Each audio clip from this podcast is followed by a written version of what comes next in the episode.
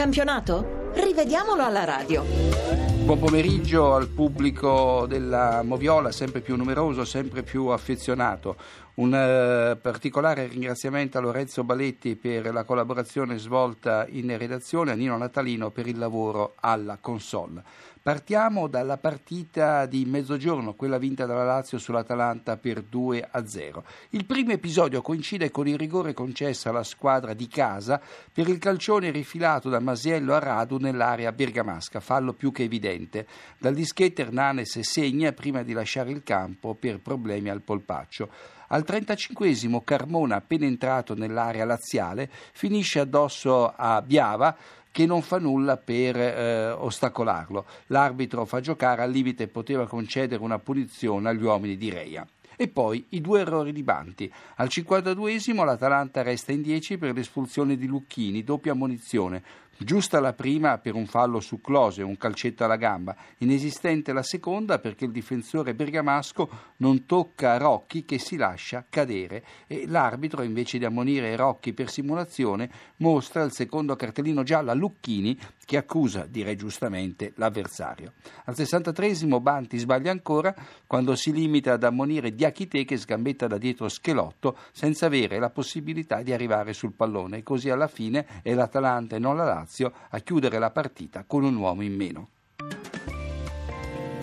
E passiamo a Cesena, dove la squadra di casa ha battuto il Novara per 3 a 1 con due calci di rigore. Al diciassettesimo Caracciolo, siamo sullo 0 a 0, segna gioco fermo dopo essere stato pescato in fuorigioco. L'arbitro Valeri di risparmia la munizione. Al ventesimo Mutu porta in vantaggio il Cesena con un tocco da due passi, nonostante una vistosa trattenuta alla maglia di Radovanovic che poteva costare cara al Novara. Al 38 il Cesena raddoppia su rigore con Mutu. Eh, punito un fallo di Morganella che si appone con il corpo all'azione di Candreva in piena area senza preoccuparsi minimamente del pallone. Ma attenzione, l'azione è viziata da un mani di Parolo che interrompe in modo irregolare una ripartenza di eh, Jensen. Incredibilmente né Valeri né i suoi collaboratori si accorgono di niente, così l'azione va avanti e il Cesena si procura il calcio di rigore del 2-0. Clamoroso l'autogol del Novara che porta il Cesena sul 3-0, sul cross di Mutu da sinistra Gemiti anticipa Eder e manda il pallone prima a sbattere sul ginocchio di Rinaudo e poi a carambolare in rete.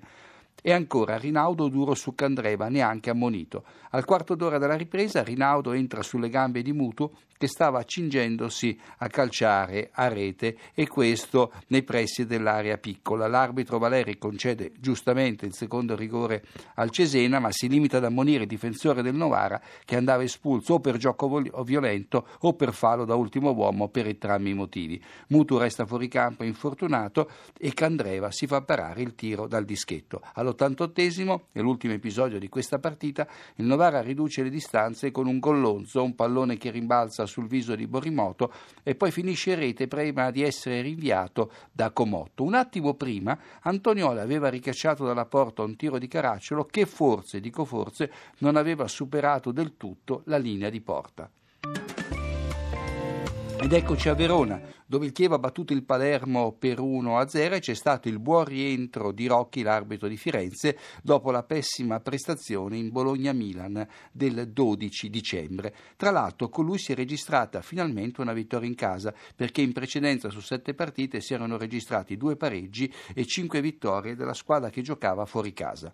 Due episodi, San Marca in posizione ampiamente regolare quando porta in vantaggio il Chievo ed il finale, eh, questo è l'episodio più importante, il, il Palermo protesta, direi giustamente con l'arbitro, per una cintura di Sardo su Bertolo che meritava il calcio di rigore. Di minore entità il contatto contemporaneo fra Cesare. Proseguiamo ecco, sì, con la moviola uh, di Fiorentina Lecce, chiusasi con il successo dei Salentini per 1-0. Alla faccia della contemporaneità, la partita comincia 4 minuti e 40 secondi dopo Cesena Novara, l'unica che ha avuto inizio in orario. Al 36esimo Liaicic schiatta in posizione regolare quando dribbla Benassi, il portiere del Lecce, ma si fa anticipare da Tomovic che l'aveva tenuto in gioco.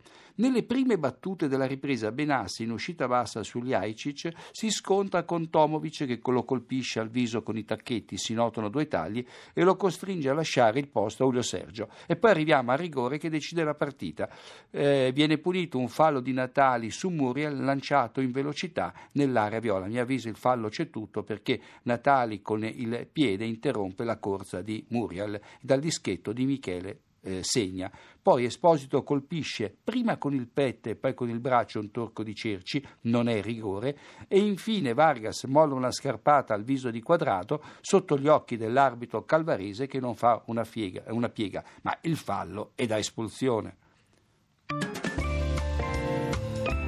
E andiamo a Marassi, Genoa Udinese 3-2, l'arbitro eh, Doveri di Roma. Al quinto minuto, sul punteggio di 0-0, eh, il fischietto romano annulla una rete di Di Natale su segnalazione quantomeno affrettata dell'assistente Ghiandai. Perché? Perché il capocannoniere appare in linea con l'ultimo giocatore del Genoa, Constant, o al limite avanti solo con le braccia che però non contano e quindi manca una rete all'Udinese sul punteggio di 0-0. Nell'azione seguente Gilardino scappa scatta in posizione regolare prima di farsi ipnotizzare da Andanovic. Regolari poi tre gol de Genoa segnati da Granquist, Jankovic e da Palacio e poi alla mezz'ora della ripresa l'Udinese riduce le distanze su calcio di rigore con Di Natale. L'arbitro punisce un fallo da dietro di Rossi che nel tentativo di fermare Di Natale tocca prima il pallone e poi il piede dell'avversario. A velocità reale, dobbiamo riconoscerlo, non è facile capire cosa effettivamente succede, resta però il doppio errore dell'arbitro e comunque il Genoa, anche se con un uomo in meno, riesce a portare in porto, come si suol dire, il successo. E andiamo a Torino. Juventus Cagliari 1-1 il risultato eh, contraddittorio alla prestazione di guida l'arbitro di Torre Annunziata. Allora, è regolare il gol con cui la squadra bianconera passa in vantaggio al settimo minuto perché Vucinic, l'autore del gol, è dietro la linea del pallone passatoli da Licksteiner. Nel primo tempo l'arbitro guida non concede due rigori al Cagliari nell'ultimo quarto d'ora. Al trentesimo Bonucci intercetta con il pugno un colpo di testa di Larivei, impedendo al pallone di raggiungere Ibarbo. Ibarbo si sarebbe trovato solo davanti a Buffon.